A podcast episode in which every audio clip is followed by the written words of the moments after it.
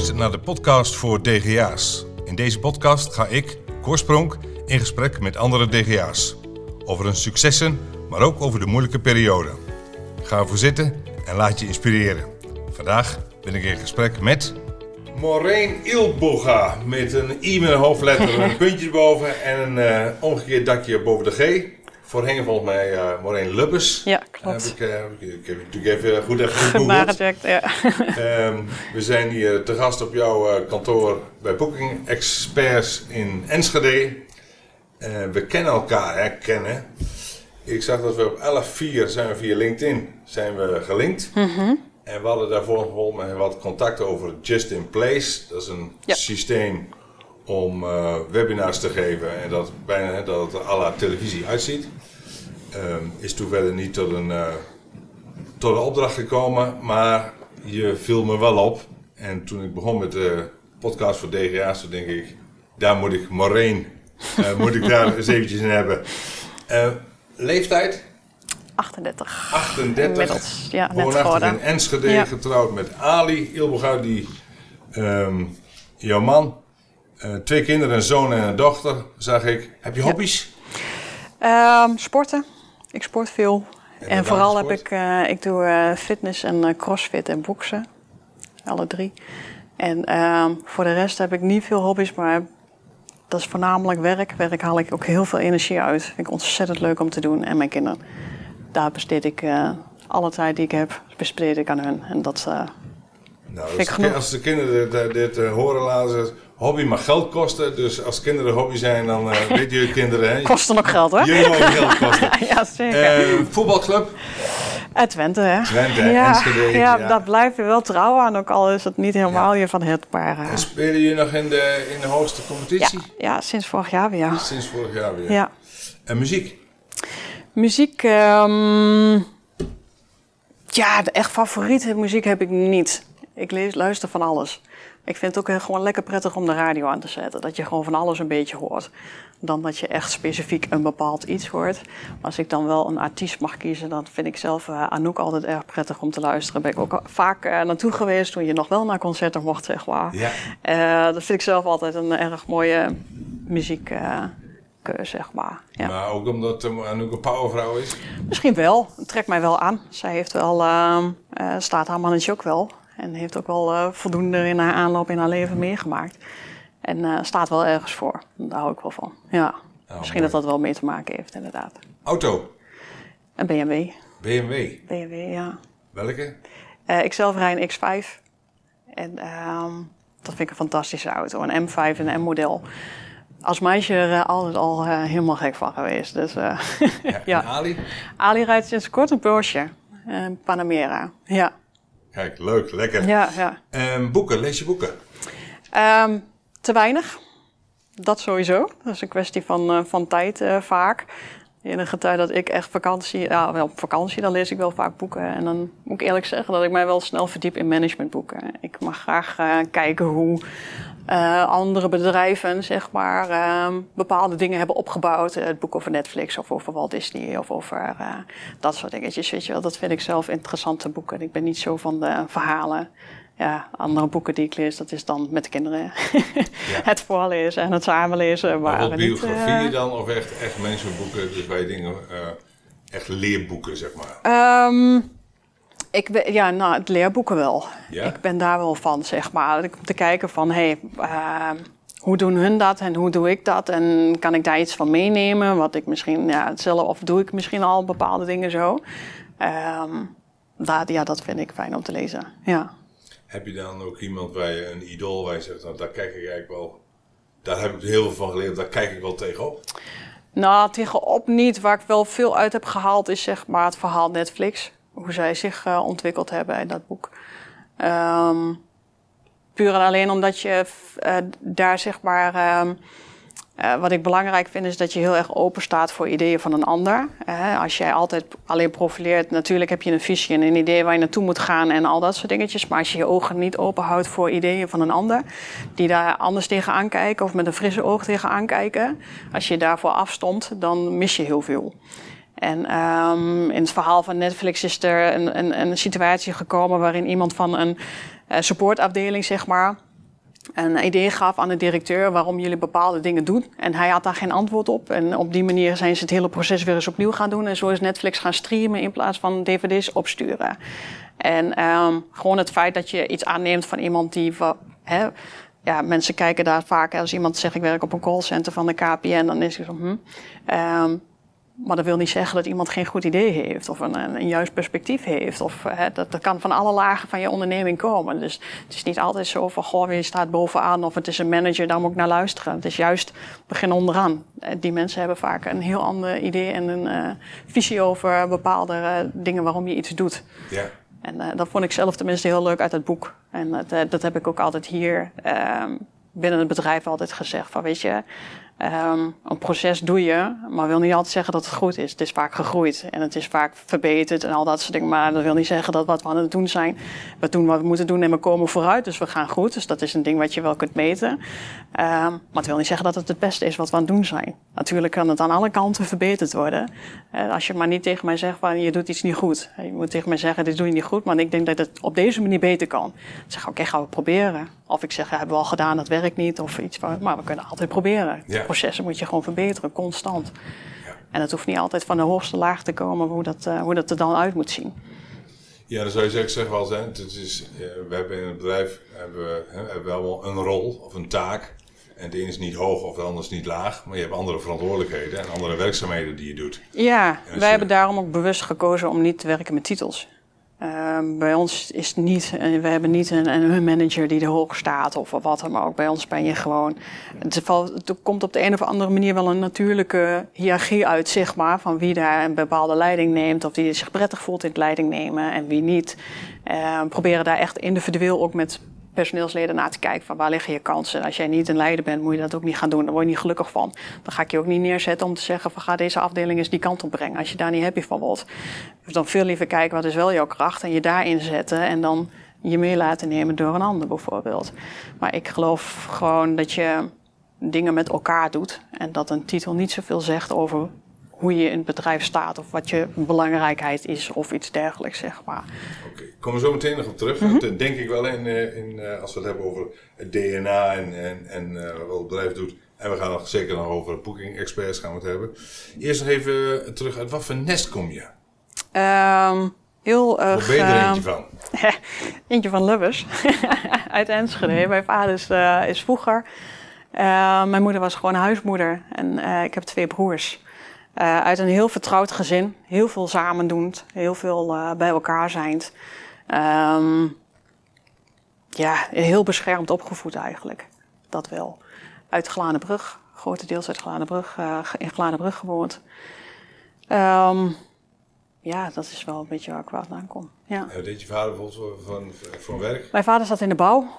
nooit gedwongen eigenlijk. Die uh, zei altijd, ik ga nooit de bouw in. Maar uh, de situatie thuis vroeger was gewoon anders. En dan moet je bijspringen als kinderen. En uh, toen was hij 14 en is hij toch de bouw ingegaan. is hij vroeger geworden. Um, wel eentje, zeg maar, die um, alle ouderwetse voegen heel erg goed beheerste. de knipvoegen, ja. dag het werk, al dat soort dingen. Dus hij voegde heel veel voor monumentenzorg. Uh, mijn broer is daar heel jong al ook in meegegaan. Die had daar ook echt zijn feeling mee. Die zat ook al met zijn twaalfde op de bouw. Echt altijd met mijn vader uh, samengewerkt ook. En um, was ook, die is nog een keer in de krant toegekomen... dat hij als jongste ooit voor monumentenzorg aan de slag mocht, zeg maar. Ja, leuk. Ja, dus uh, die was ook degene die toen hij de opleiding voor de bouw deed de jongen die de leraar moest vertellen wat een, wat een knipvoeg was. Want de leraar wist het wel in het boekje, maar kon dat niet uitvoeren. Dus toen zei mijn broer, ik kan dat wel. Dus zei hij, nou, dat geloof ik niet. Doen, zal ik in mijn voegje doen. Ja. En wij hebben op school gezeten op de oude ambachtschool in Enschede. En dat is dan ook nog een, echt een hele oude school met een knipvoeg. En daar was een stukje kapot.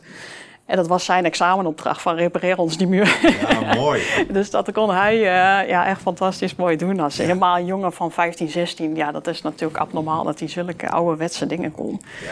Maar daar was mijn vader wel echt in, in gespecialiseerd, zeg maar, het echte oude werk. Ja.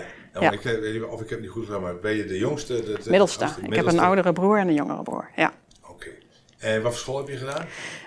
Um, de MAVO ben ik in begonnen. Ik had in uh, mijn perceptie dat ik een hele goede kapster zou worden.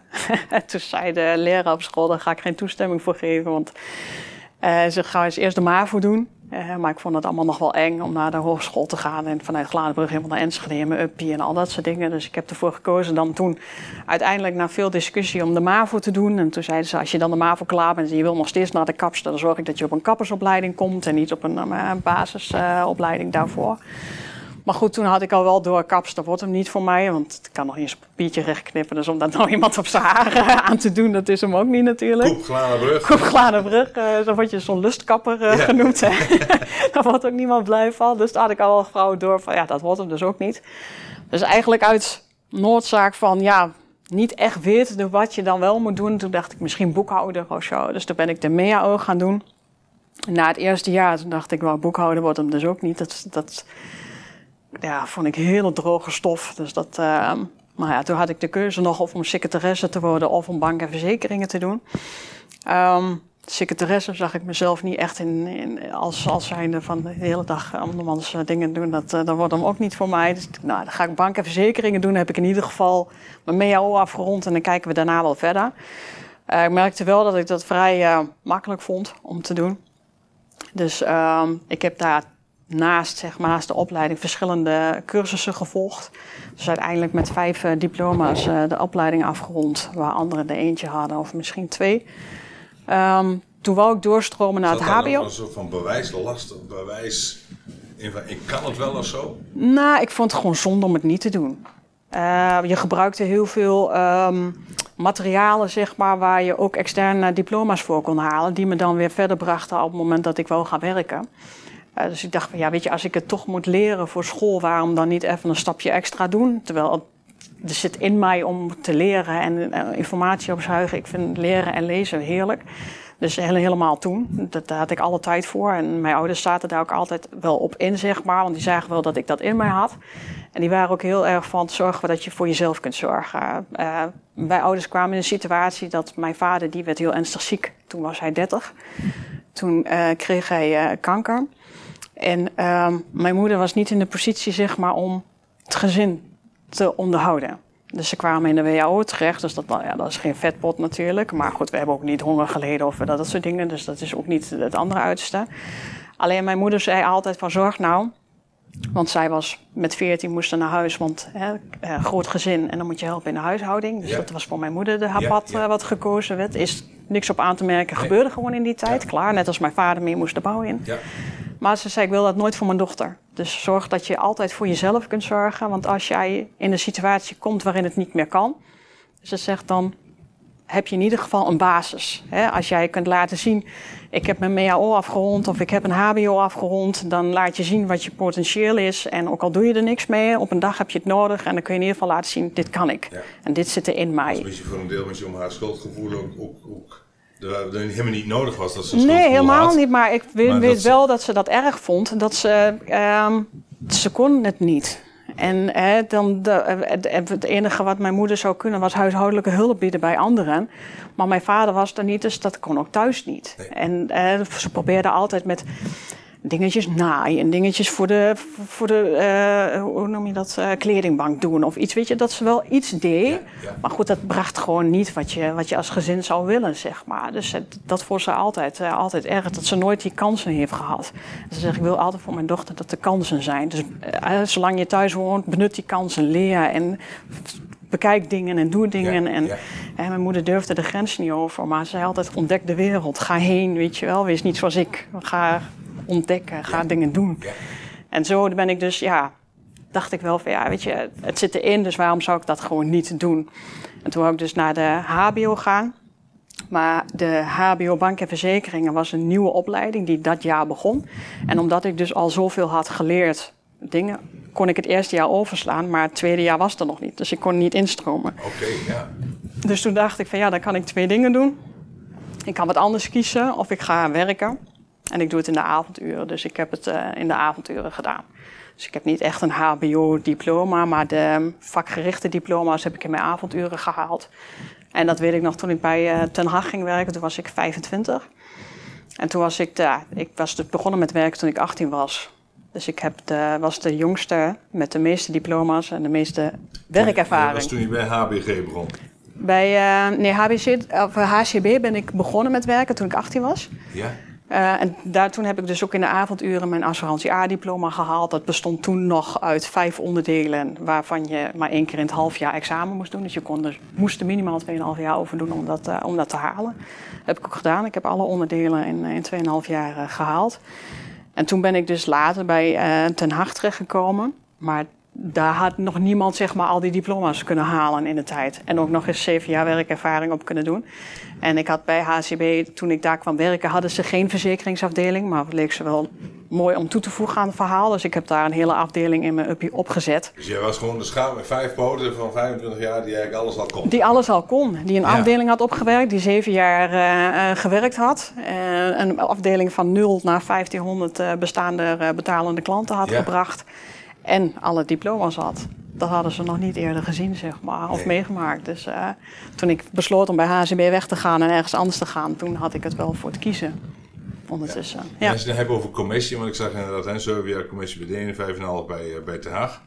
Was dan, um, is dan commissie voor jou altijd, wat, wat, wat versta jij onder commissie? Dus sommigen zeggen, ja, ik wil mensen helpen. En, hè, dat is commissie. En anders zeggen ja, ik vind het gewoon lekker om te scoren. Hoe, hoe, is dat, hoe zit het bij jou? Um, bij mij zit het denk ik wel uh, het iets neerzetten. Um, ik vind het natuurlijk mooi als mensen betalen en je verdient daar geld aan. Dat, dat, anders ben je geen ondernemer natuurlijk. Het is wel... Uh, je wil geld verdienen, dat, is, dat wil iedereen. Maar ik vind het wel heel mooi dat ik iets kan neerzetten van niks en daar staat iets. Uh, dat, je er iets van maakt, zeg maar. Daar bij HCB was dat dan het feit, we hebben geen assurantieafdeling. En dat je dan na vijf jaar dat kunt opbouwen, hè, met alle maatschappijen om tafel gaan, uh, samenwerkingen aangaan. Uh, hoe zet je zo'n afdeling op? Waar ga je op richten? Waar ben je goed in als bedrijf, minder goed in? Dat neerzetten concept, weet je, na vijf jaar staat daar iets. Dat, dat vind ik mooi, dat daar dan iets staat. En of dat dan uh, eh, 1500 grote klanten zijn of kleine klanten zijn. Of uh, je hebt iets neergezet, dat vind ik mooi. En bij Den Haag heb ik dat ook gedaan op de particuliere markt. Um, dat was niet echt hun ding, zeg maar, het particuliere uh, markt opzetten. daar heb ik daar ook heel veel um, opgezet, afdeling neerzetten, digitaliseren. Dat was ook niet echt hun ding. Dat is een heel traditioneel bedrijf, zeg maar. Dus dat ik het woord digitaliseren inbracht, dat, dat heeft me twee jaar gekost om dat zeg maar te laten landen. Dat ze toch echt wel die kant op moesten gaan, zeg maar. dus um, uh, ja, om dat, dat dan neer te zetten, dat daar echt een afdeling staat en dat er dan een bepaalde lijn in komt, dat, dat, dat vind ik mooi te houden. En dat hebben we hier ook gedaan, zeg maar. Het is gewoon het, het, het, uh, het idee, ooit gaan we het doen. Oké, okay, we gaan het doen. En er staan drie die daaraan beginnen, weet je wel. En op een gegeven moment, ja, dan heb je twee, drie bedrijven en er staat daar van alles uh, allemaal mensen die rondrennen op, op iets wat jij uh, ooit een idee had van zullen we dat eens gaan doen. Ja, dat, dat, dat, vind ik mooi. Ja. ja. En die uh, dan uh, zo ergens in die Ten Haag periode neem ik aan, ben je waarschijnlijk Ali tegengekomen? Nee, nee vlak daarvoor eigenlijk. Um, vanuit um, HCB ben ik, daar ben ik Ali terechtgekomen. Toen zijn we getrouwd. en toen ben ik ook naar een ander bedrijf toe gegaan. Ook gewoon om ik heb nooit nog ergens anders gewerkt. Altijd bij HCB. Ik heb daar stage gelopen, naar mijn stage daar gewerkt. Uh, het waren bij OMS. Dus altijd in een hele vertrouwde omgeving. Ja. En uh, toen ik mijn diploma's had gehaald, um, dan wil je ook wat daarmee doen. En als je altijd bij je familie bent, um, ja, van, van, meisjes uit noemden ze mij altijd Maus, uh, vanuit de kunst. En ik blijf Maus daar, weet je. Ondanks dat je een afdeling hebt neergezet en dat je getrouwd bent en dat je uh, verder bent gegaan. Ik ben nog steeds uh, de kleine van, uh, van Herma. En je komt niet verder. En ik wou verder, want ik had van alles gedaan en geleerd. En ik heb daar zoveel tijd in gestoken. En ik, ja, dat, die mogelijkheid dat heb, ik, heb ik ook neergelegd. En die zat daar gewoon niet in. Dus ja, dan ga ik gewoon echt verder kijken. Want dit is niet wat ik... Ja, hier heb ik gehaald wat ik gehaald heb. Maar ik wil door. En dat kan ik niet hier. Dus daarom de keuze naar Ten Haag toegegaan. En vanuit Den Haag ben ik toen weer, uh, zijn we dit begonnen. Ja, ja. ja het, inderdaad, dat vind ik wel leuk om te horen. Op een gegeven moment is, is uh, een booking expert uh, in 2013 ben je daar nu. Nou, en je zei, het is een beetje een Steve Jobs verhaal. Ja, dus ja, vanaf, ja, ja, ja, ja. En je hebt, je hebt Marco Aning, die ook al vanaf zo'n zolderkamer. Ik sprak deze week een iemand die doet uh, chauffeursdiensten, ook in zijn studententijd. Hij in zijn studententijd begonnen, samen met een paar andere studenten. Dus, dus um, nou, vertel me Steve Jobs verhaal van. Uh, ja, nou ja, wij zijn in, um, in Enschede komen wonen. En Ali werkte altijd al alleen vanuit huis, zeg maar. Die, heeft zijn, uh, die, die maakte altijd al websites, maar altijd vanuit huis. Uh, toen kwamen we in Enschede wonen en toen hadden wij een garage, maar niet nodig. Dus die hebben we eigenlijk omgebouwd als zijn kantoor. Um, ook omdat hij wel klanten ontvangt natuurlijk. En dan zegt van ja, ik vind het wel prettig dat dat, dat dan niet in mijn huis hoeft, weet je wel, als we dan toch een ruimte hebben. dus daar hebben we toen een kantoor gemaakt met eigen ingang, al dat soort dingetjes.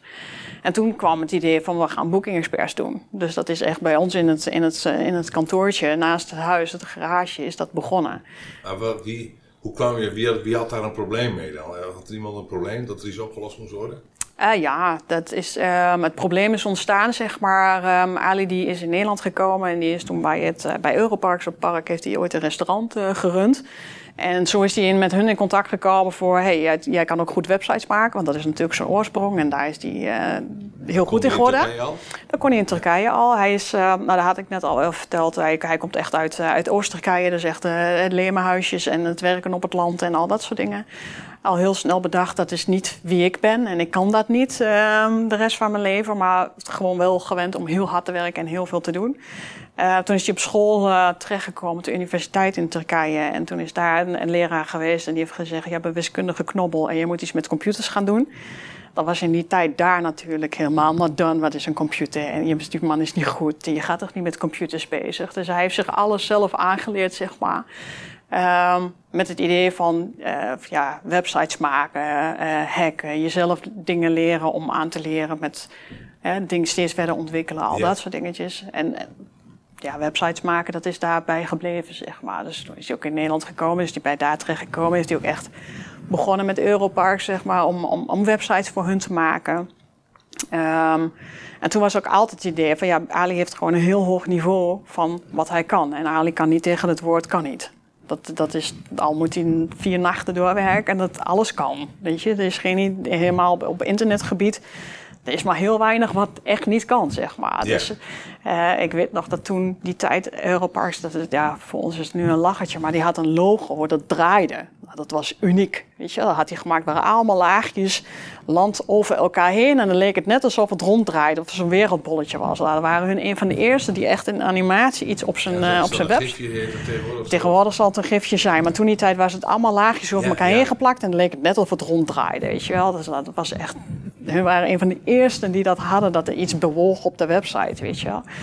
Maar goed, en dan het probleem van, ja, weet je, we, hebben wel een mooie website, maar er is nog steeds niemand die online kan boeken. En dat was dan het discussiepunt van, ja, we hebben prachtige website, maar dan moet het in één keer moet het over naar een zoek en boek en moet iemand online een reservering maken. Dat was zo complex en mensen begrepen dan niet wat ze moesten doen op de website. Dus wat gaan mensen doen? Bellen of die gaan naar booking.com en daar boeken. Maar dat kost het park ook weer geld. Maar dan ja. moeten ze booking.com betalen of een Expedia betalen. bestond toen nou wel? Ja. In de... ja. Booking.com bestond toen al wel, maar het was natuurlijk nog lang niet zo geavanceerd als wat het nu is, zeg maar. Uh, toen wij voor het eerst zeg maar, bij Booking.com binnen waren, er waren ook nog rijen met belhokjes en allemaal ertussen. En als Booking kwam, dan werd het heel snel een mailtje gestuurd naar het park of een faxje. En dat werd dan ingeboekt. En dan, hè, daar ontstonden de problemen. Want dan, Booking.com had ingeboekt en dan had ze het wel bij, bij die weer dichtgezet en bij die dichtgezet. Maar vergeet hem op de website dicht te zetten. Dan kwam er een dubbele boeking en dan moesten we daar problemen mee. En dat is eigenlijk de idee wat ontstaan is van... Ja, weet je, we hebben zo mooi aan de voorkant. Maar het probleem lossen we niet op. Want je geeft wel informatie wie je bent, maar je wilt die mensen niet meer uh, telefonisch uh, te woord staan. Of problemen hebben met je website of wat dan ook. Weet je, je wilt ook dat die mensen allemaal online kunnen boeken. Want ze zijn al op je website. Waarom dan niet helemaal dat hele proces afronden online? Yeah. En omdat dat gewoon niet goed naar ons idee was, uh, hebben we gezegd, dan gaan we dat op den duur gaan we dat zelf doen. En dat op, zijn we toen nog maar gaan doen. Ja, ja, ja, dus, ja. dus eigenlijk is ook is een beetje het idee dat dan de ondernemer die een park heeft, dat hij minder afhankelijk is van derden. Ja. Maar dat hij een eigen, uh, eigen softwarepakket heeft waarmee hij dus de boekingen kan ja, precies. binnenhalen en beheren. Het idee was zeg maar oorspronkelijk om alleen die zoek en boek te regelen. Dus alleen te zorgen van hé, hey, uh, gewoon op, de, helemaal zeggen van gaat ons alleen om dat boeken. Oh, even, even water, even kijken. Hoe doen we dat? Je kunt het gewoon schenken. Oh, gewoon Er zit gewoon vast. Ja, je hoeft alleen, eh gaat vanzelf. Als je eraan gaat zitten, word je heel. Dus dat moet je niet doen. dus ehm, ja, het, het oorspronkelijke zoek en boek, daar zijn we mee begonnen. Op een gegeven moment dan kom je in gesprek met, met park en dan speelt er eigenlijk veel meer dan alleen die zoek en boek. Het is prachtig dat mensen online kunnen boeken, maar ehm, ja, je wilt de mensen op je website hebben. Daar gaat het om. Hè. Je wilt niet minder afhankelijk zijn van die partijen. En dan blijken ze dat ze een contract hebben met ehm, de slagboom. Dus er moet een koppeling komen. Hè. Als je al weet dat iemand komt en iemand heeft betaald, waarom moet die slagboom dan handmatig opgezet worden? Weet je? Ze hebben iemand anders weer voor de technische dienst, weer een ander systeempje nodig om die technische dienst aan te sturen. Dus er zitten weer eentje alle data uit het reserveringssysteem te trekken en een ander systeem te kloppen, want anders kan de technische dienst en de schoonmaak niet aangestuurd worden. Eh, dat soort processen. Je hebt een, eigenaar, hè, die woningen die worden verkocht aan, aan particulieren. En die mensen moeten ook hun geld hebben. Dus dan moeten we elke maand moeten we een rits aan reserveringen uitgeroepen. Welke hoort bij welke eigenaar, wat is de omzet? En dat wordt allemaal handmatig gedaan. Dan dacht ik, waar zijn jullie mee bezig? Weet je, dat is Ja, gewoon ja. bizar wat jullie aan het doen zijn. Ja.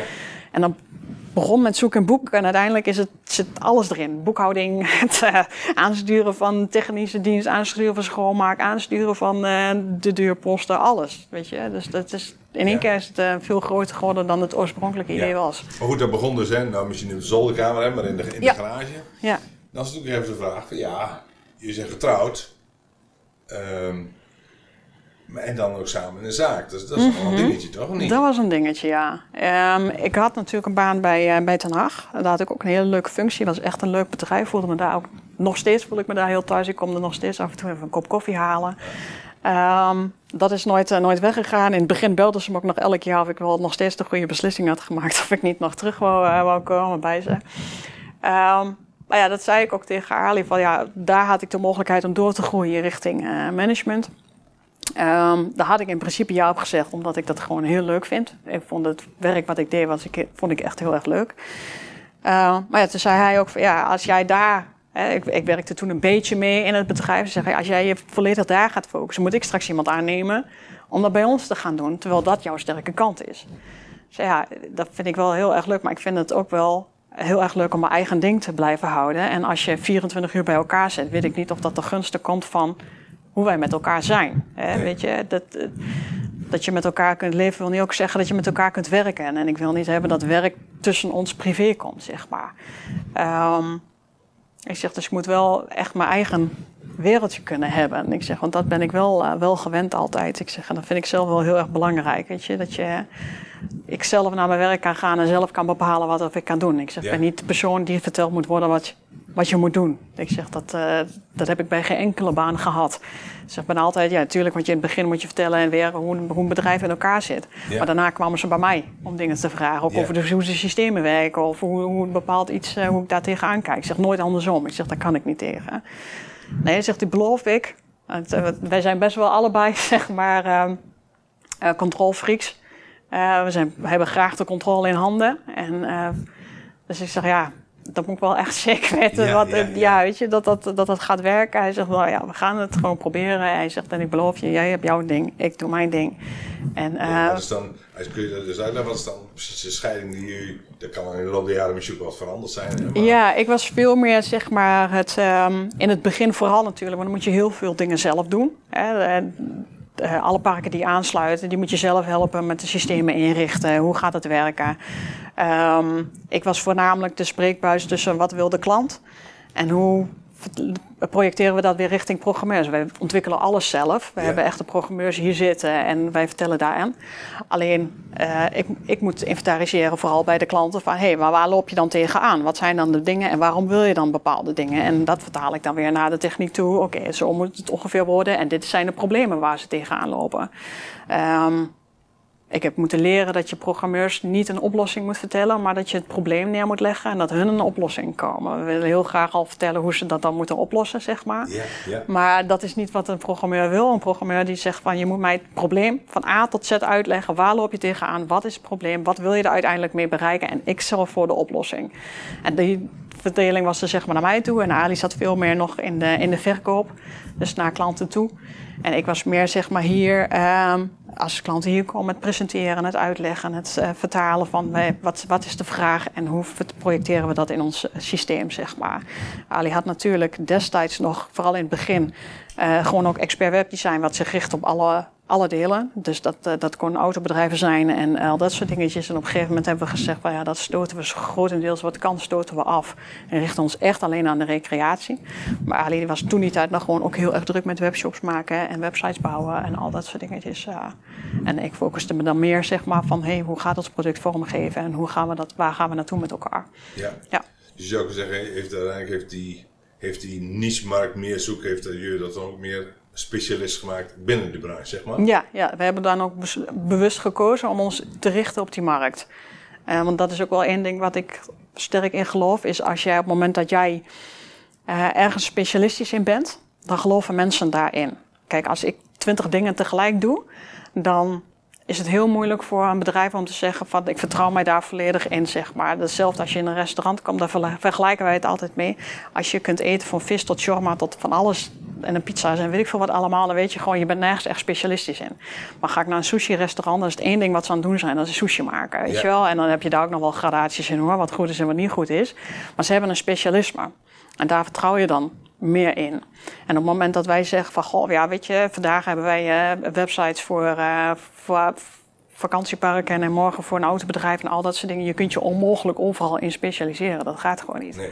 Maar je zei wel dat binnen, binnen het pakket, hè, je kunt boekhouding doen, je kunt boeken, je kunt, dat is, daar is het wel weer heel erg. Maar wel op recreatie, puur alleen. Uh, kijk, de boekhouding, ik heb geen boekhoudingpakket, maar al het financiële wordt afgewikkeld in Booking Experts en daarna zeg maar, gaat het naar het boekhoudpakket toe. Uh, maar ik ga geen boekhoudpakket maken. Dat doe ik niet. Ik ga geen slagboom neerzetten. Dat doe ik niet. Ik faciliteer de software, alles tot en met daar naartoe. Ja. Maar er zijn andere mensen heel goed in het maken van uh, dat. Ja. En misschien vind ik ook ooit wel dat, ik daar, dat daar te veel problemen in zijn. Maar dan zou ik dat lostrekken van wat we nu aan het doen zijn, zeg maar. En specifiek daarop zetten. Dat vind ik ook als jij naar het buitenland gaat, zeg maar, met je product. Um, als jij als Nederlander in Frankrijk uh, de Franse markt wil uh, gaan veroveren, dan zul je Franse mensen om je heen moeten hebben. Die snappen hoe die markt in elkaar zit. Ja, ja. Uh, en die zijn daar goed in. En hetzelfde is als jij als, als, als recreatieproduct gaat richten op een klachtensysteem of een webshop, dan moet je je aandacht verdelen. En dan kun je niet meer ergens gewoon heel erg goed in zijn. Want je gaat dingen missen. Je hebt je focus daarop, gaat er daar iets mis. En dan moet je daar weer op focussen, maar dan vergeet je aan die kant weer wat te doen. Ja.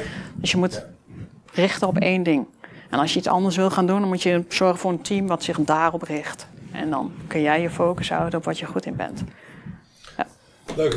En voor mij heeft Booking Expert dat ik laatst, maar dat kan ik mis hebben, dan hebben jullie op denk een, een man of 40, 40, 50 in dienst. 40, ja.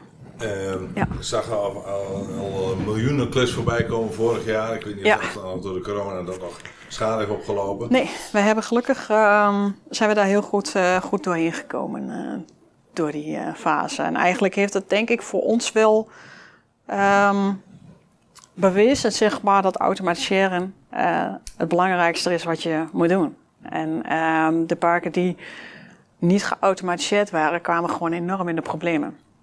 En um, doordat wij heel snel kunnen ontwikkelen, omdat wij ons eigen team hebben, konden we ook heel direct inspringen voor onze klanten om iets te maken waarmee ze verder konden.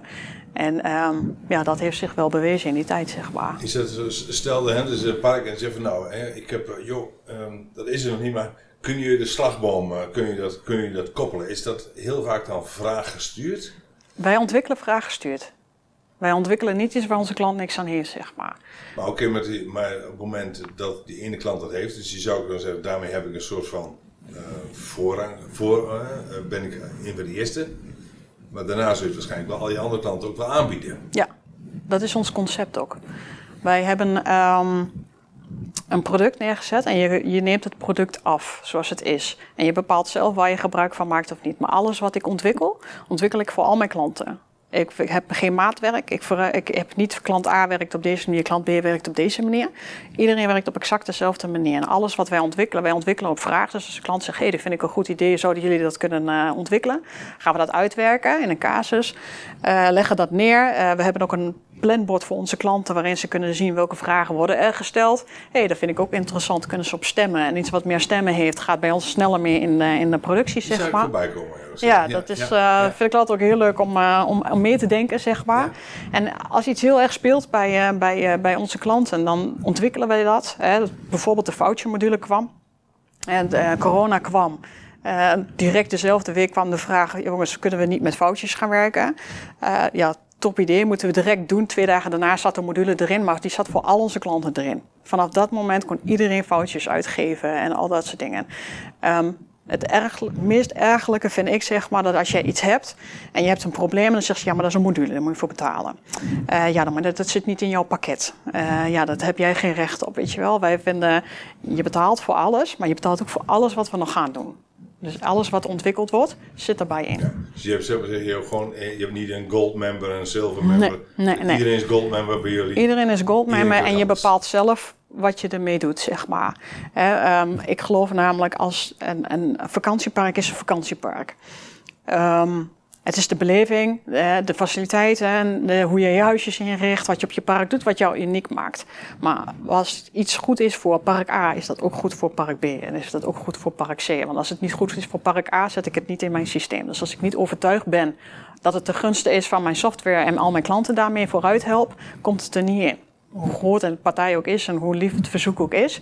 Wij moeten echt toegevoegde waarde zien voor onze klanten. En is die er, zetten wij het erin, kost niemand geld. Is het een koppeling? We hebben nu een koppeling gemaakt met HomeAway bijvoorbeeld, de Duitse grote. Het is een rechtstreekse koppeling. Het heeft bijna een half jaar gekost om dat, die koppeling goed te krijgen, zeg maar, dat het ook goed functioneert. Maar het is ook voor al onze klanten direct toegankelijk. Dat is onze zeg maar, inspanning die we doen. Het kost een half jaar een programmeur, dat kost verrekte veel geld. Ja. Maar uh, iedereen kan daarmee van, uh, meteen koppelen. Dus dat is een beetje een stukje van jullie DNA? Dan ja, dat is wel iets wat wij... Um, is, dat dan, is dat dan Turkse invloed of is dat uh, Tukker invloed? Turks, denk ik. Ik weet niet of het echt Turks is, maar dat is echt wel iets waar Ali voor staat. Want Ali die heeft zelf tenminste daar nou zeggen echt een hekel aan dat je geblokkeerd wordt. Hij zegt je moet mensen niet blokkeren. Als jij um, um, aan het werk bent en je kunt iets niet en dan komt dan zo'n pop-upje, je moet een, een module afnemen of wat dan maar ook, dan is Ali klaar. Maakt niet uit wat je doet of wie je bent of wat dan ook, daar, daar kan hij echt niet tegen. Dus dat is ook. Dus wat... ja, geen verrassingen, zeg hij wel geen nee, verrassingen. Nee, het, is, je, je neemt alles mee, zeg maar. En dat is gewoon, ja, daar betaal je voor. En dat is gewoon, uh, dat, betaal, eh, dat hebben wij zelf ook. Je betaalt liever iets meer en weten dat het klaar is. Dan dat je zegt van, oh nee, we hebben een heel goed op, maar dan mis je eigenlijk zoveel. En wij hebben liever een totaalconcept. We, we, hebben een totaal, als het niet bij je past, dat kan ook. Ja, dan moet, dan moet je niet met ons samenwerken, weet je. Dat, dat kan zijn dat het niet bij je past. Nou, dan moet je dat niet doen. Maar dit is hoe wij daarin staan, zeg maar. Wij willen alles geven, we willen alles automatiseren, we willen alles gaan doen. En ja, het kan zijn dat het voor sommigen een te ruim jasje is. Dat kan. Ja, ja wat je zei, ze hoeven niet alles te gebruiken. Nee, ze kunnen, iedereen kan precies wat ze willen. Zijn er een andere, uh, wat ik vind wel mooi, er zijn uh, een Turkse man en een, uh, een, uh, een Twentse vrouw. Hè? En waar zie je wel DNA-verschillen? Bijvoorbeeld tussen, waar zie je wel, dat zeg je, ja, dat is, dat, daarin zijn we toch, daar zijn we echt wel anders. Niet dat het per se een probleem hoeft te geven, maar... Nee, ja, problemen geeft het in ieder geval niet. dat is uh, echt, echt heel anders. Vind ik niet, eerlijk gezegd. Ik moet zeggen dat um, Ali heeft een hele andere mentaliteit dan wat je van een Turkse ehm, man zou verwachten, uh, zeg maar. Wat, mag, wat zou je van een Turkse man verwachten? Um, nou ja, ik wil niet dingen zeggen of roepen dat ik daar. Nou, als ik mag stigmatiseren, ik mag dat wel, hè? Ja. Oh, ik mag dat, ik doe dat wel. Um, wat ik heb, altijd heb uh, bij Turkse mannen is dat dat gewoon hele harde werkers zijn. Dus dat, het, dat het, uh, dus dat is het beeld wat ik heb. Ze harde werkers zie je vaak, hè, die hebben allemaal, ze hebben allemaal een cafeetje of dit. Nou ja, dat is misschien dan... Er zit iets eigens in en er zit iets in dat, dat, dat, het gewoon hard werkt. Dat is de associatie die... Dat is absoluut. En dat, dat heeft Arlie ook. En Arlie die heeft heel sterk... Um, um, die, dat, die werkmentaliteit. En wat misschien bos is dat hij dat ehm, projecteert op anderen. Hij verwacht eigenlijk wel dat iedereen diezelfde mentaliteit heeft, zeg maar. En dat zie je al terug met, met de kinderen, weet je wel. Daar zou hij al eigenlijk die mentaliteit in willen hebben. Waarvan ik veel meer dingen, dat, dat terugtrek, zeg maar, ook binnen het bedrijf. Hij heeft heel erg sterk, hij noemt ons altijd ook een leger, weet je wel. Je hebt een captain en je hebt een dit en je hebt een dat. En als de captain komt, dan hè, sta je op. En dat is, dat is die, die Turks maar dat, dat kennen wij hier niet. Dat is gewoon. Nee, ja. Dus, je ook zeggen, dat is een missie van tussen meer hiërarchie in de daar, familie. Ja, ja, daar is dat wel heel sterk. Maar ook in de, in de werksfeer is dat heel sterk. Als jij. Um, nou, we komen natuurlijk wel vaak in, in Turkije. En, en als je daar in een bedrijf komt en een manager komt binnen. Um, Ali kan nou, hier binnenlopen en niemand heeft door dat hij binnen is, bij wijze van. Maar als daar een manager binnenkomt, dan gaat iedereen het gereel staan, weet je wel, in de rij. En tot de manager langs is. En dan pas ga je weer weg. Weet je, ja. daar is gewoon een hele andere werkcultuur als dat dat hier is. En dat is voor hem wel. Uh, en, en Ali heeft natuurlijk altijd alles zelf moeten doen. Uh, in, zijn, in zijn leventje. Altijd uh, zijn eigen geld moeten verdienen om te kunnen uh, studeren. Hè. Hij studeerde, maar had daarnaast drie banen, anders kun je niet studeren. Door zijn eigen visie, zijn eigen gerichtheid, heeft hij wel kunnen doen wat hij nu kan. Als hij zich enigszins had kunnen leiden door wat anderen hadden gezegd, was hij nooit kunnen, had hij nooit kunnen bereiken wat hij nee. nu kan. En, um, maar dat heeft hem ook geleerd dat hij nooit een mening van een ander aanneemt, zeg maar. En dat is ook nog wel eens iets wat je wat heeft moeten groeien tussen ons, zeg maar. Maar ook ja. de, en met hè, dat feit dat je hebt altijd alleen gewerkt en nu heb je personeel. Um, dat is nog wel een stukje waar, die, waar wij in verschillen, zeg maar, zeg maar van, uh, ja, idee van hoe je dat moet doen. Ja. Maar dat zegt hij ook altijd, dat moet jij doen, dat moet ik niet doen, want dat kan ik niet. Dat is uh, ja. het verschil. omgang met personeel, is dat dan, laat hij dat ook liever dan bijvoorbeeld aan jou over, omdat hij denkt van nou, misschien gebruik uh, Moreen zes woorden waar hij de één zou gebruiken? Uh, ja, het liefst zet hij dat wel over, uh, zeg maar. Uh, ja.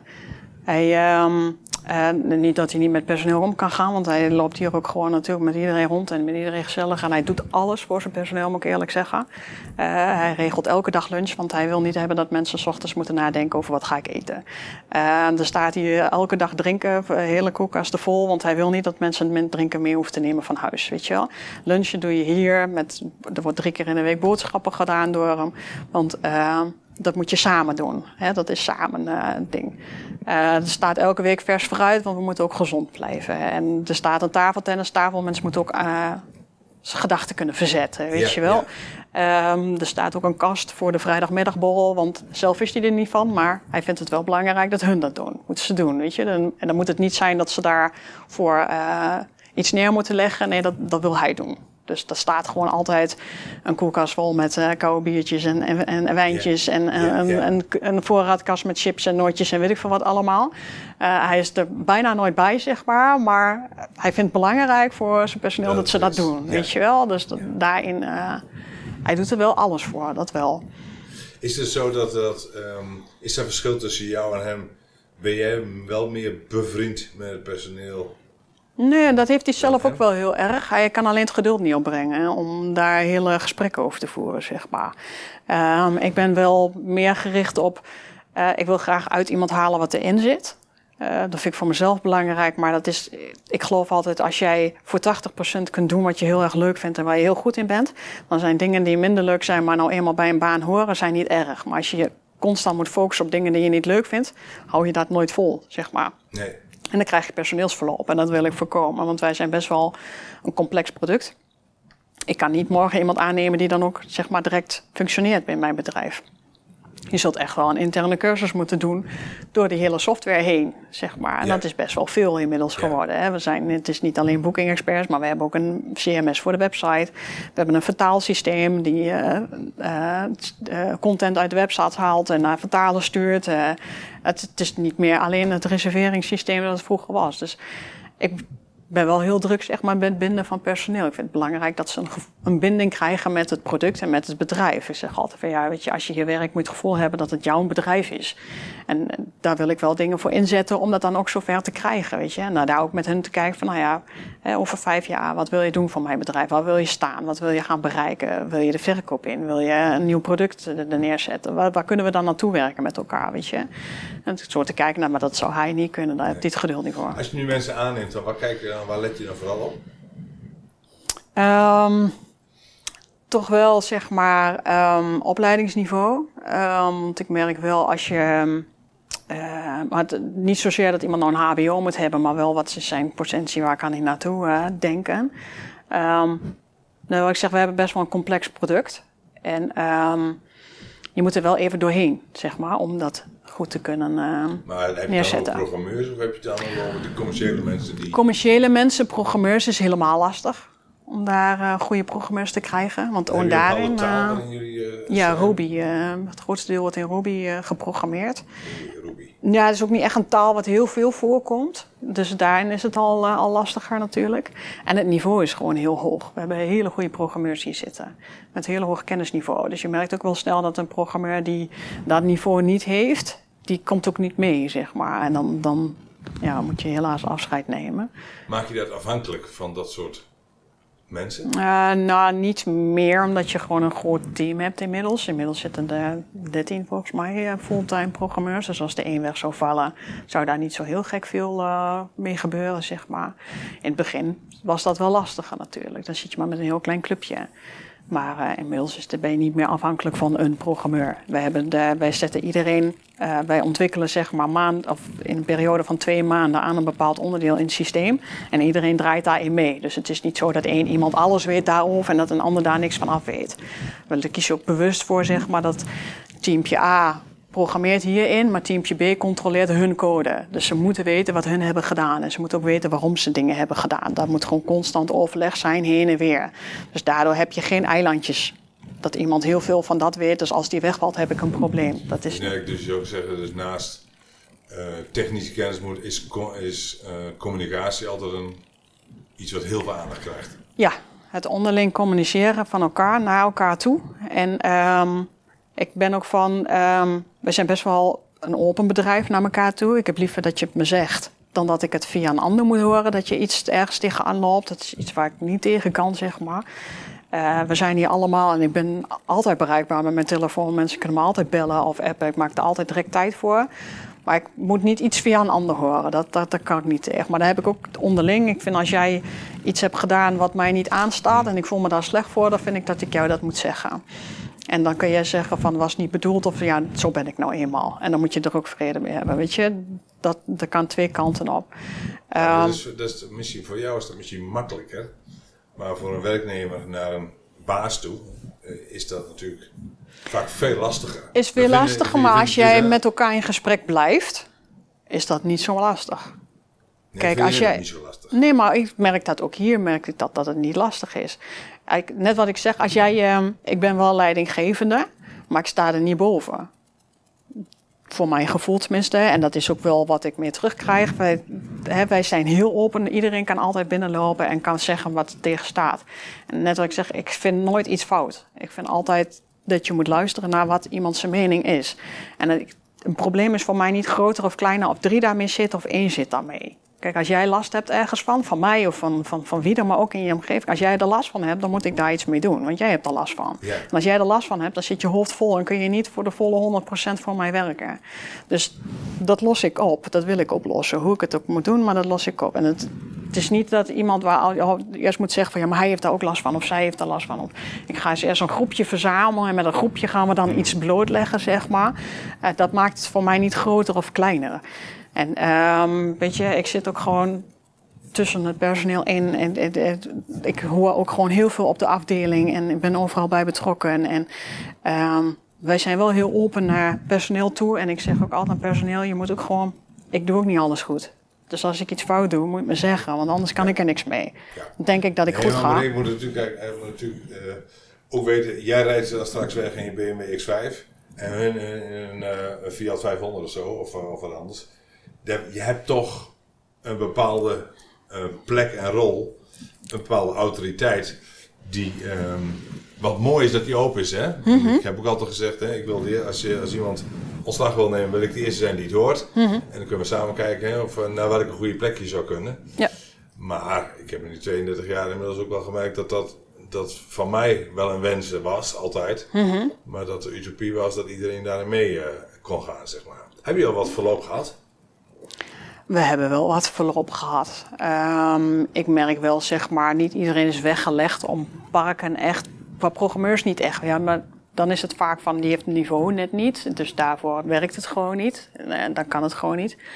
Ehm, op eh, support is niet iedereen zeg maar, in machten om een park te begeleiden het hele automatiseringsproces in.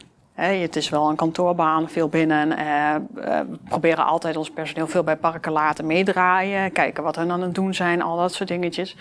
Maar het begeleiden van, van klanten, het constant te woord staan van klanten, het snel kunnen schakelen, want dat is wel natuurlijk. We hebben bijvoorbeeld een chat openstaan voor onze klanten en elke dag is er iemand verantwoordelijk om die chat te beheren. Maar eh, binnen een minuut moet daar wel een reactie naar de klant toe. Binnen twee minuten, weet je wel, maximaal twee minuten. Eh, maar dat gaat wel, de vraag A gaat over de website. Vraag B gaat over een uh, journaalpost die volgens hen niet klopt. En vraag C die snapt niet waarom die reservering niet gemaakt kan worden. En je moet ze wel allemaal binnen twee minuten kunnen oplossen, weet je wel. Dus je moet heel snel kunnen schakelen. En niet iedereen voelt zich daar heel erg gelukkig in. Dat, dat, dat merk ik wel. Dat is wel lastiger, zeg maar, om daar eh, heel goed in te worden. Ja. ja. Dus je daar heb je meer mensen, de generalisten nodig die overal precies weten van waar moet ik ze mee doorverbinden Ja. om het probleem op te lossen. Ja, ja. precies. Dat is wel, eh, waar moet ik zijn in het systeem, weet je wel? En waar ken ik mijn grens, dat ben ik me niet veilig in. Of waar, waar moet ik dan naartoe gaan, weet je wel? Dat is eh, wel lastig, zeg maar. Dat, die druk is hoog. Hè? Je moet snel kunnen schakelen. En daar heb je wel een bepaald niveau voor nodig om dat te kunnen. Dat Ja. kan niet iedereen. Nee. Is er ook al een, eh, kleine Moreen eh, aangenomen toen ze 18 was en die nu naar de 25 jaar gaat? Hier? Ja? Ehm, ja, die zie ik Dus wel. die, ga ja. je, dus die ga je binnenkort verliezen, zeg maar. Nee. die is niet. Die eh, gaat nog niet uitvliegen? Die is niet eh, eh, het proces begonnen bij haar familie en eh, ze beschermd, zeg maar. Eh, nee, dat denk ik niet. Ja, maar ik kan me voorstellen. maar ik weet die niet, hou je, hè? Dat, dat hou je. Kijk, ja, we hebben natuurlijk allemaal het idee en de hoop dat iedereen hier 30 jaar in dienst zit, maar dat kan gewoon niet. Ten, eerste heb ik daar het product niet naar.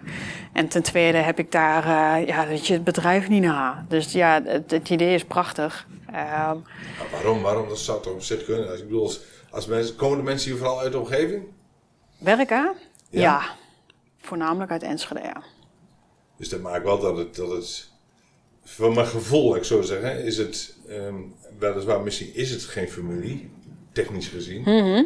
Ehm, maar zijn jullie wel op die manier, zou ik maar zeggen, wel aan het bouwen? Alsof het... Ja, dat wel. Weet je, we, we, eh, we doen veel, we investeren veel ook aan de band. Eh, band met personeel, band als personeel onderling. Eh, en we zeggen, weet je, altijd samen lunchen, zorgen dat, eh, dat aan niks ontbreekt hier op kantoor, weet je wel. Ook Ja. toen bekend werd, iedereen moet verder uit huis gaan werken, hebben we ook bij zorg van, nou ja, zorgen in ieder geval dat je een goed bureau hebt thuis, zo'n sta-zitbureau, dat je goed kunt zitten. Laptop heeft iedereen al van ons, telefoon kunnen ze van ons krijgen, schermen hebben ze thuis neergezet. Weet je, dat het goed is thuis, dat je gewoon een goede omgeving hebt. Ehm, wij hebben ook makkelijke sfeer, weet je, ik, ik, vanuit oudsher kom ik uit traditionele bedrijven. Weet je, half negen begin je, half zes ben je klaar. En eh, je hebt een uur pauze. En ik vind dat je mensen niet kunt dwingen om te werken, omdat het nou eenmaal jouw tijd is. En jij vindt dat dat in dat uurtje moet gaan gebeuren. Ehm, vooral programmeurs zijn natuurlijk denkers. En eh, die moeten soms om vier uur een rondje lopen. En eh, kunnen dan doorwerken tot acht uur. Of die moeten uitslapen tot twaalf uur. En die hebben dan de site set om, eh, om door te werken. Die kun je niet sturen in bepaalde tijden. Voor ons is het natuurlijk wel anders, want je moet wel verantwoordelijk of bereikbaar zijn voor parken, al dat soort dingen. Dus je hebt wel een bepaalde tijd. Maar ik vind wel, we zeggen, dat zeggen we ook altijd van als jij uit je bed stapt en denkt, dit wordt mijn uurtje niet, eh, stap dan terug en sla een uurtje door en kom over een uurtje terug, weet je wel. Ja. Daar heb ik meer aan. Dan ben je productiever. Ja. Dan dat je verplicht om half negen je laptop aan moet zetten, omdat ik vind dat dat moet. Ja. Maar hoe meet je nou bijvoorbeeld de, de, eh, van een programmeur ehm, of die rendabel is of dat die, dat die uh, ik bedoel, of misschien kan iemand in een uurtje wel meer doen dan een ander in acht uur. Mm Nou ja, dat kun je natuurlijk zien, wat ze programmeren, wat ze opleveren. Hoe, hè, als iemand iets oplevert, uh, zijn code wordt altijd gecontroleerd door iemand. Dus die ziet die code van wat heeft hij er dan aan gedaan.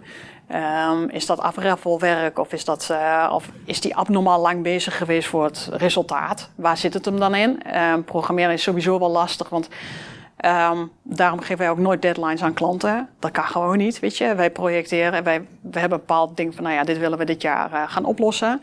Alleen is het soms, trek je code los en denk je, ja, ik kan hier doorbouwen, maar dan veroorzaak ik aan de achterkant misschien wel meer problemen. Ja, dus we ja. gaan eerst dat oplossen voordat we hiermee verder gaan. Ja, en dan uiteindelijk is een project waarvan wij dachten, we zijn daar zes weken mee bezig, we zijn nu zes maanden geworden. Weet je wel, je moet in één keer allemaal zijpadje, maar als je hier lostrekt, dan moet dat daar ook. Want in het systeem is alles met elkaar verbonden. Dus je kunt niet iets lostrekken, weet je. Een factuur hangt vast aan een reservering, maar ook aan een journaalpost en ook aan de saldibalans en ook aan de statistiek. Dus alles zit met elkaar verbonden. Dus je kan niet zomaar zeggen, hé, hey, we doen studie dat, zeg maar. Nee. Dus dat, dat gaat gewoon niet.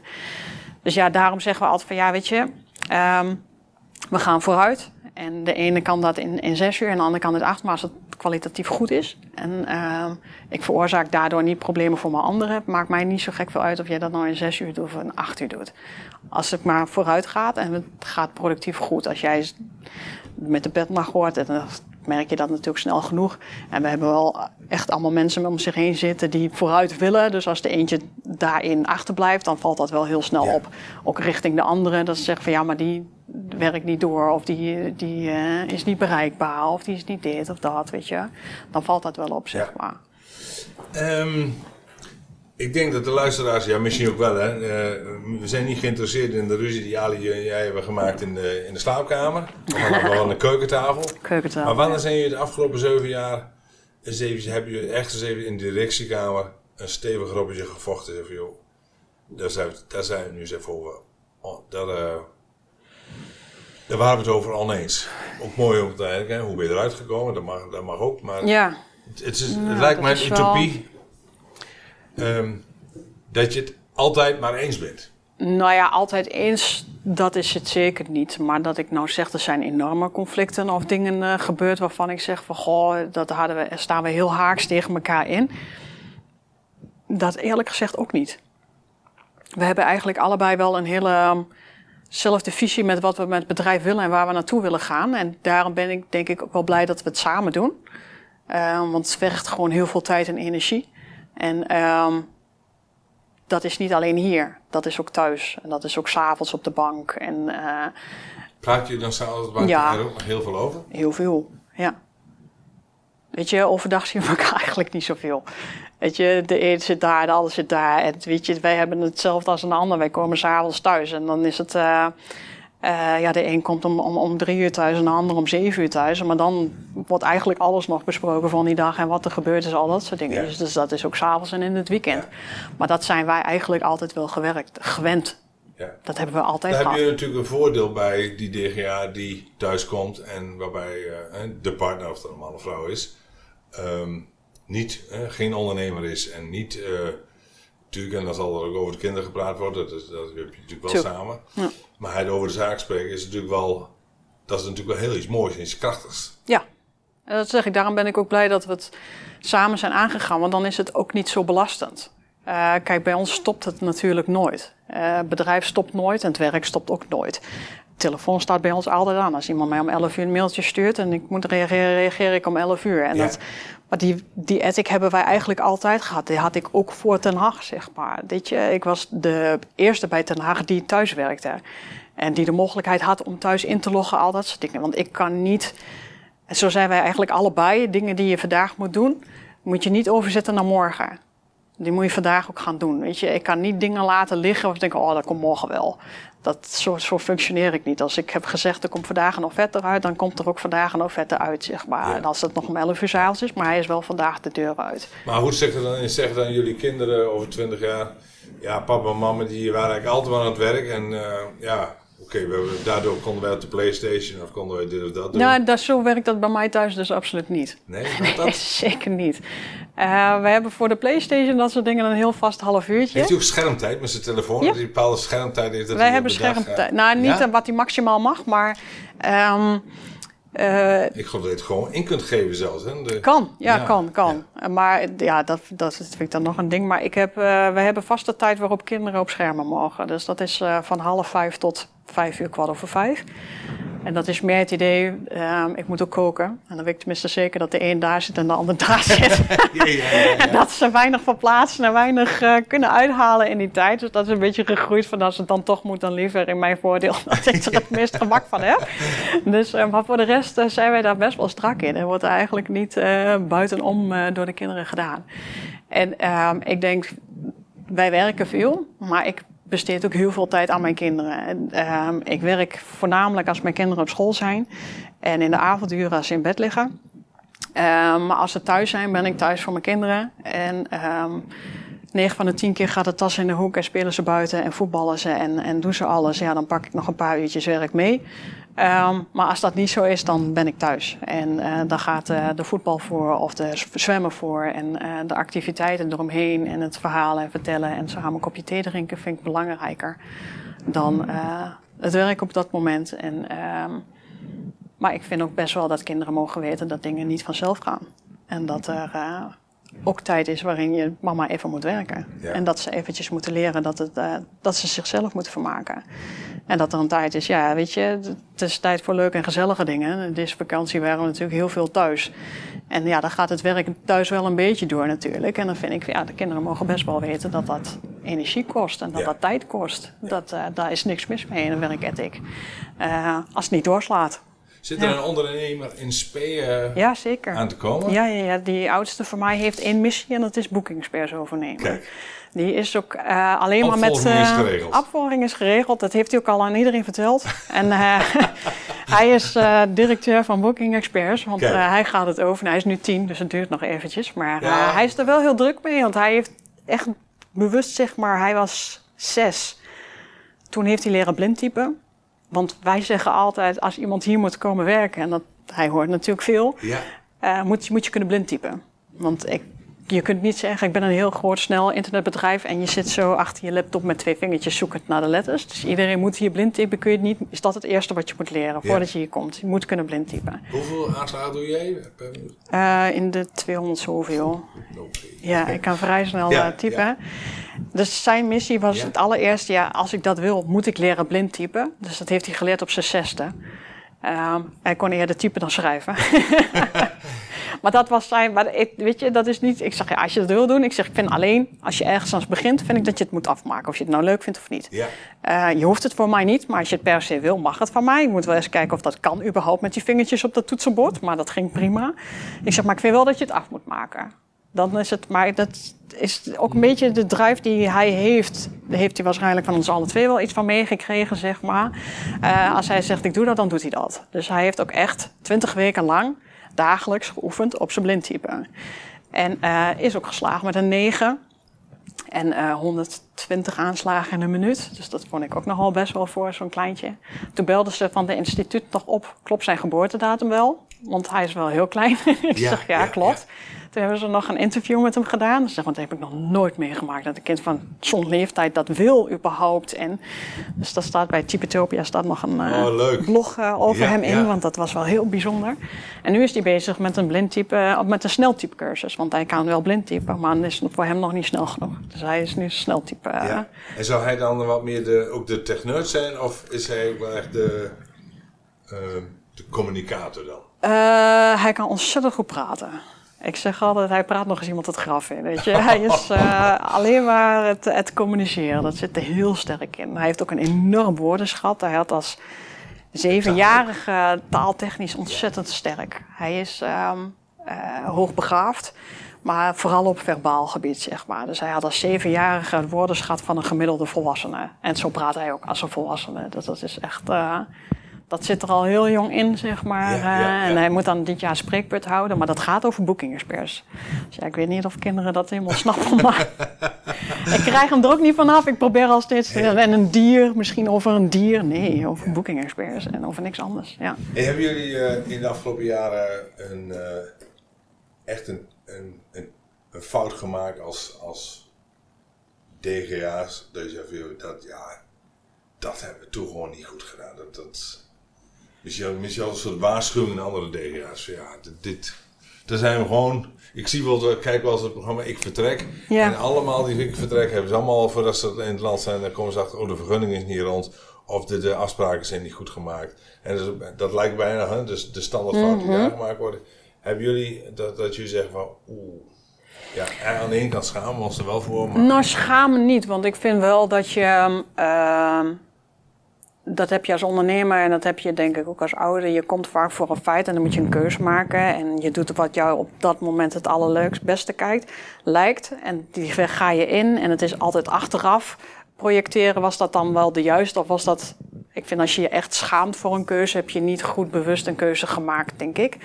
Ehm, dus dat niet. Ik ik denk wel dat we ehm, in het begin misschien te veel ehm, klanten hebben aangenomen wat misschien niet helemaal past bij je visie of missie, weet je. Dat je zegt van ja, maar goed, we moeten ergens naartoe groeien, al dat soort dingetjes. Terwijl je nu een veel beter beeld hebt van wat is nou echt de kracht van het product. En ehm, eh, dat je daar nog veel sterker in wordt, zeg maar.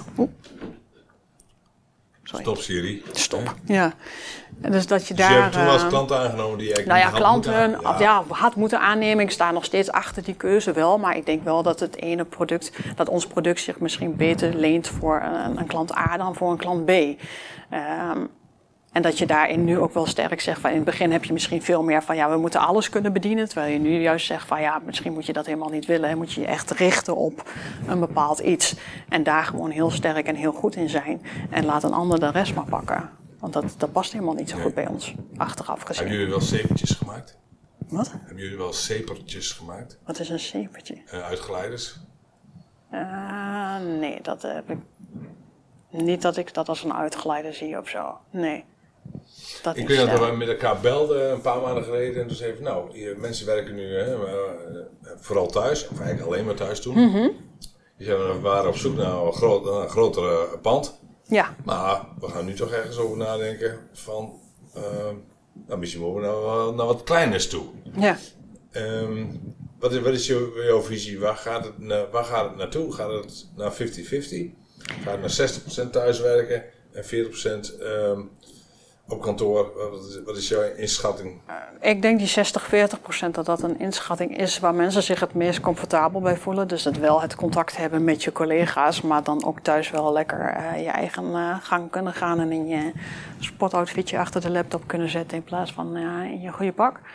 Ehm, dat is waar het personeel kunt- zich gemakkelijk bij voelt. Wat ik als persoon, zeg maar, zou daar anders in staan. Ehm, Want je wil als een moeker toch wel graag zijn mensen een beetje om je heen hebben. Nou, weet je, de, de, het personeel wil dat graag. Weet je, en daarvoor moet je op. Maar als ik kijk zeg maar, naar ehm, de maatregelen die er zijn, al dat soort dingen, zou ik veel meer zeggen: doe het niet. Werk gewoon vanuit huis. Maar goed, ik heb enorm veel om mij heen thuis. En, maar je hebt ook mensen die zijn alleen thuis. En dan kan ik me voorstellen, dat merkte ik toen nog wel eens met Ali toen ik bij eh Ten Hag werkte en hij thuis werkte. Dan kwam ik thuis, dacht ik, oh heerlijk, ik ben thuis. En hij dacht, oh kom, we gaan even weg, want ik ben de hele dag al thuis. Weet je, en dan, was dan, Ja. dan gingen we ergens snel, even snel wat eten of wat dan ook, weet je. Want hij zat al de hele dag in huis. En ik was de hele dag weg en was blij dat ik even thuis kwam. En hij "Pff, ik zit de hele dag al in die kamer, kom, we gaan even weg, weet je. Dus dat is wel het verschil. Kijk, als ik thuis werk, er gebeurt bij mij constant iets, weet je wel. Helemaal als je thuis werkt en de kinderen zijn ook nog in huis. Maar ik kan me voorstellen dat als je dat niet hebt en je zit de hele dag in huis... en je hebt dan ook niet iets dat je s'avonds naar huis kunt gaan... dat dat lange dagen zijn en dat je dan wel heel veel binnen bent, zeg Ja. maar. Dus wij zeggen dan ook tegen mensen... Joh, weet je, eigenlijk moet je gewoon 's ochtends voordat je dan gaat beginnen... loop even een rondje blok en ga dan aan het werk. En s'avonds ook nog, loop even een rondje en, en kom dan thuis, weet je wel. Eh, als je thuis werkt, om daar toch een beetje het idee te hebben van... hé, hey, ik, eh, ik ga niet werken in je woonkamer, maar ergens anders. Dat je dan toch nogal wel een woonkamer hebt, zeg maar, weet je Ja. Maar, eh, dus ik kan me voor personeel wel vinden in, in zo'n 60-40 eh, regeling. Zelf zou ik dat anders indelen. Maar ik vind wel dat je daarin moet luisteren ook naar wat, wat prettig werkt voor, voor de mensen. Nog, ik heb twee vragen voor je. Ehm, wat is nou in dit bedrijf de afgelopen drie jaar gebeurd waarvan je echt zegt, daar zit het DNA van Moreen in. Dat is wat dat, dat durf ik echt wel op mijn naam te zetten. Ja, dat, dat hebben we kunnen bereiken. Ehm, ja, ik denk best wel de, de snelle groei die we als bedrijf hebben, eh, hebben meegemaakt. Ali is heel erg ehm, ehm, het grote plaatje. Die ziet nu al wat wij over vijf jaar zijn, of over tien jaar zijn. En daar zit hij ook al in zijn hoofd. En Ja. ik zit nog hier, zeg maar. Eh, ik ga mee in dat verhaal en ik weet ook zeker dat we daar over vijf jaar zijn. Maar ik ben meer van hier en nu. En hoe ga ik dat hier en nu daar naartoe brengen, zeg maar. En dat hebben we dus drie jaar geleden gehad. En toen komt het personeel en toen gaat het in één keer heel hard met personeel. En dat Ja. moet wel begeleid worden, de plek zitten. En Ali zit al daar. Is hij dan de visionair en jij de Ja. strateeg? Ja, ja, ja. Ik ben echt van nu en hoe gaan we dat dan doen en hoe gaan we dat dan vormgeven dat iedereen daar ook zich comfortabel en goed bij voelt, zeg maar. En dus dat, dat je al, al- als personeel, als groep zijnde hecht bent met elkaar, daar zit wel echt mijn, eh, mijn kracht in. En Ali is wel echt, zeg maar, dat ik zeg, ja, die is nu al bezig met eh, het internationaliseren en het hotelproduct en het over vijf jaar en over tien jaar en investeerders en dan gaan we dit doen en dat doen en dat doen en ik ben nog oké. Nou, dan zijn jullie een gouden koppel, Moreen. Kan ik het niet anders zeggen. En dat, Ja, eh, ja, het voelt ook wel zo. Ik Ja. ben nog steeds eh, heel erg happy met de keuze die we gemaakt hebben. Echt om het te doen, want ik vond dat best wel heel spannend. Ook om een bedrijf te beginnen. Ja. Ehm, in een markt waar ik totaal niet in thuis ben. Ehm, ik was wel natuurlijk wel heel erg van het, het comfortabele, het regeltjes en de wetjes en, en dat soort dingen. Daar Ja. was ik wel heel erg goed in. Maar ja, het los zijnde van een visie en daar een concept omheen bedenken, dat had ik natuurlijk nog niet echt eh, gedaan. Nou, heeft- jou goed begiftigd, zal ik zeggen, dat je het zag zitten. Dan de laatste vraag. Ehm, welke ultieme tip zou jij willen geven aan andere DGA's? Ehm, ultieme tip is. ehm, belangrijk is wel om te luisteren naar anderen, maar om je niet van je pad te laten brengen. Ik denk wel dat wat ons groot heeft gemaakt, zeg maar, is. We hadden een hele duidelijke visie en ik ben heel erg altijd wel kijkende en luisterende naar wat een ander doet en wat een ander denkt. Maar en wat een ander doet en een ander denkt is niet bepalend voor mijn bedrijf. En ehm, nou, wij zeggen, wij hebben ook wel bepaalde cursussen in bedrijf gewoon genomen van, nou ja, dat doen we bewust niet, omdat dan kan ik mijn eigen ei niet meer kwijt, zeg maar. En zolang jij je niet meer zelf happy voelt in je eigen bedrijf, maar je laat sturen door meningen en, en toedoen van anderen, eh daar waren wij ook niet zo ver gekomen als wat we nu, eh, het idee, waar we nu zijn, zeg maar. Dus ik zou zelf zeggen van, ja, weet je, blijf ook vooral bij jezelf. Waar je je eigen visie en je eigen eh, ding. Want niemand kan in jouw hoofd kijken en zeggen van dit is wat je moet doen. Weet je? En Iedereen die kijkt vanaf de zijlijn en geeft een bepaalde visie.